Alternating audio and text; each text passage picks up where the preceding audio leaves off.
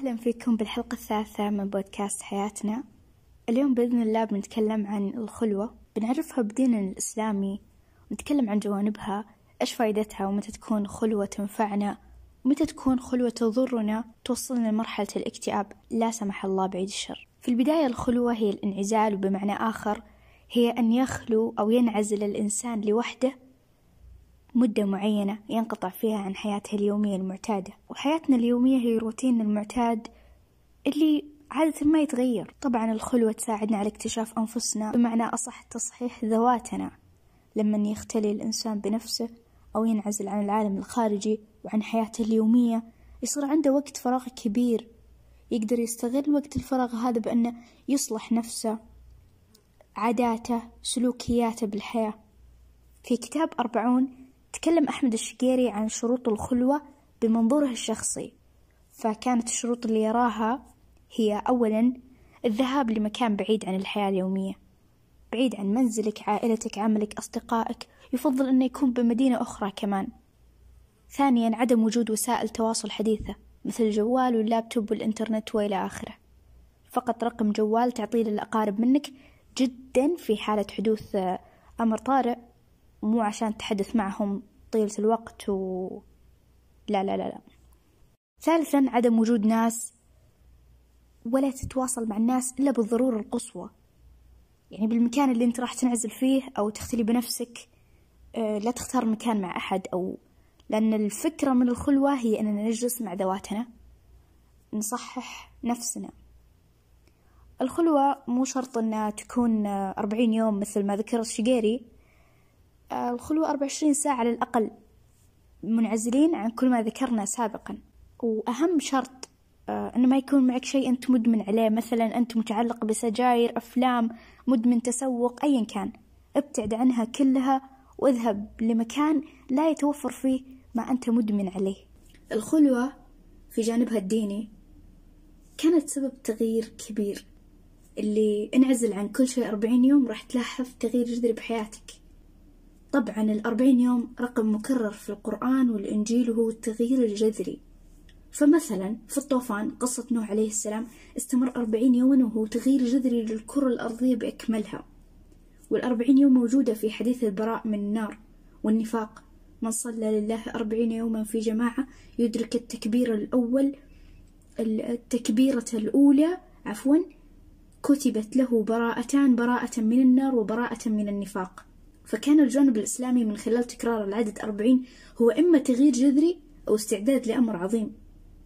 طبعا مو شرط تكون الخلوة أربعين يوم للمستمعين فأقل مدة هي أربعة وعشرين ساعة مثل ما ذكرنا سابقا من أهداف الخلوة هي تصحيح أنفسنا وتهذيبها والانقطاع عن بعض العادات السيئة. وأيضا الوصول لراحة البال والسلام الداخلي اللي ذكر في القرآن بالنفس المطمئنة. وأكيد اكتشاف أنفسنا. أحد جلس مننا مع نفسه وقيمها. خلونا نكون صريحين. الأغلب يشوفه ممكن أمر سخيف أو ما له داعي. ففعلا ممكن يكون بمنظورك إنه سخيف. بس ترى راح يكون له أثر في نفسك لما تكتشف سلبياتك وإيجابياتك. دائما تسمعون الأطباء النفسيين يقولون اكتب بورقة أو بالجوال أو بالملاحظات سلبياتكم وإيجابياتكم. إيش تحبون بنفسكم وإيش تكرهون؟ وإيش اللي يسعدكم وإلى آخره؟ كل شيء عن نفسك أكتبه. لأن هذا راح يكون له أثر كبير في نفسك. وفي أغلب الأطباء ينصحون أنك توري اللي كتبته لشخص تثق فيه وتقول له صدق هذا فيني وتتناقشون عن سلبياتك وإيجابياتك. لكن إذا ما كان موجود فلا بأس بنفسك. اكتب واكتشف نفسك وقيمها في النهاية. نجي عند أهم نقطة وهي متى يكون انعزالنا مفيد لنا. إذا كنت تبغى تكتشف نفسك وتعدلها وتصحح أخطائك هنا الخلوة مفيدة. طيب صعب علي أنزل أربعة وعشرين ساعة أول مرة. طبعا هي أول مرة عن كل شيء صعب. اترك جربوا لو يعني مثلا باليوم ساعة. تتركون الجوال تتركون كل شيء اقروا كتاب اقروا قرآن. وبالتدريج زيدوا المدة إلى ما تكملون أربعة وعشرين ساعة تنعزلون فيها عن كل الأشياء اللي أنتم مدمنينها. طبعا تدريجيا زيدوا المدة بنية أنكم تطورون أنفسكم تحسنون عاداتكم السيئة مثلا كذب أو نميمة وغيبة لعن. أو تضيفون عادات حسنة مثل الصبر والحلم اللي هو ضد الغضب طبعا. في كثير أشياء نقدر نعدلها بنفسنا لأن الإنسان مو معصوم من الأغلاط والذنوب الكل عنده ذنوب ولكن من الأساس مين اللي لسه مستمر فيها ومين اللي يحاول ينقطع عنها؟ أما بالجانب الثاني الخلوة المضرة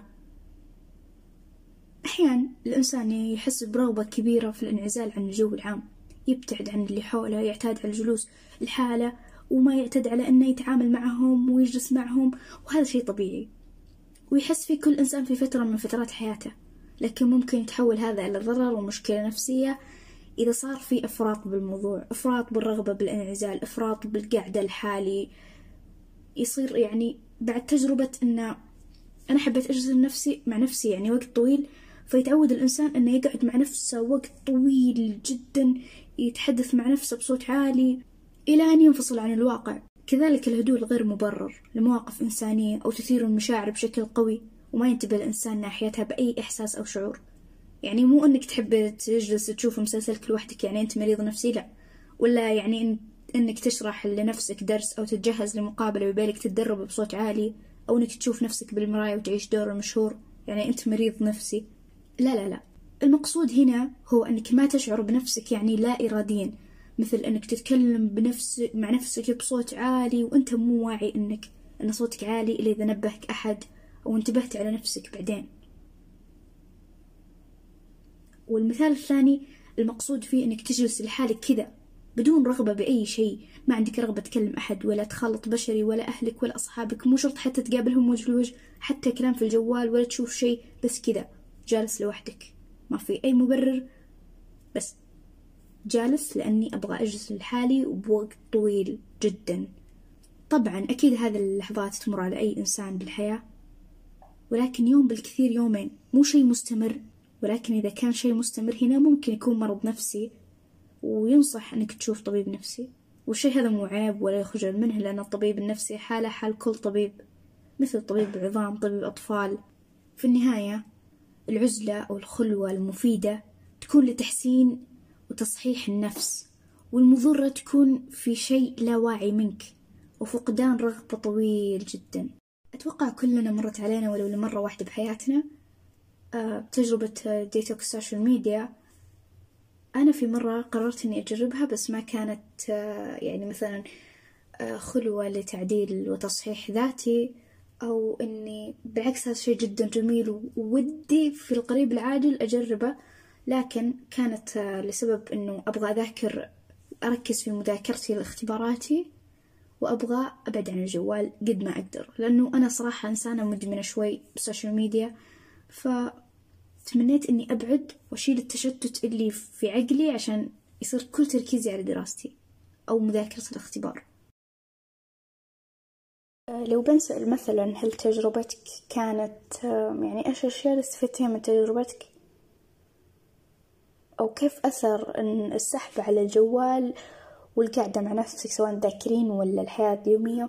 اكتشفت أربعة وعشرين ساعة وقت طويل جدا لإنجاز كل المهام وإني قاعدة أحس بفراغ عظيم. حتى أنا كنت يعني مرتبة وقتي للمذاكرة والنوم وكذا بس برضو كنت أحس بملل فظيع.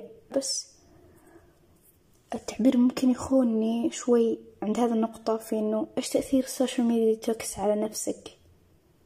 أو إنه الواحد لما يبعد عن ال social media عن التقنية عن كل حاجة ويقعد مع نفسه. ما أدري والله كيف أشرح لكم الشعور بس كان شي جميل جدا. راحة و... وكمان الأشخاص اللي عندهم مهام كثير الدراسة جامعة اختبارات قياس أيا كانت. عندكم ضغوطات بالحياة اليومية وتحسون إن أربعة وعشرين ساعة مو كافية ليومكم؟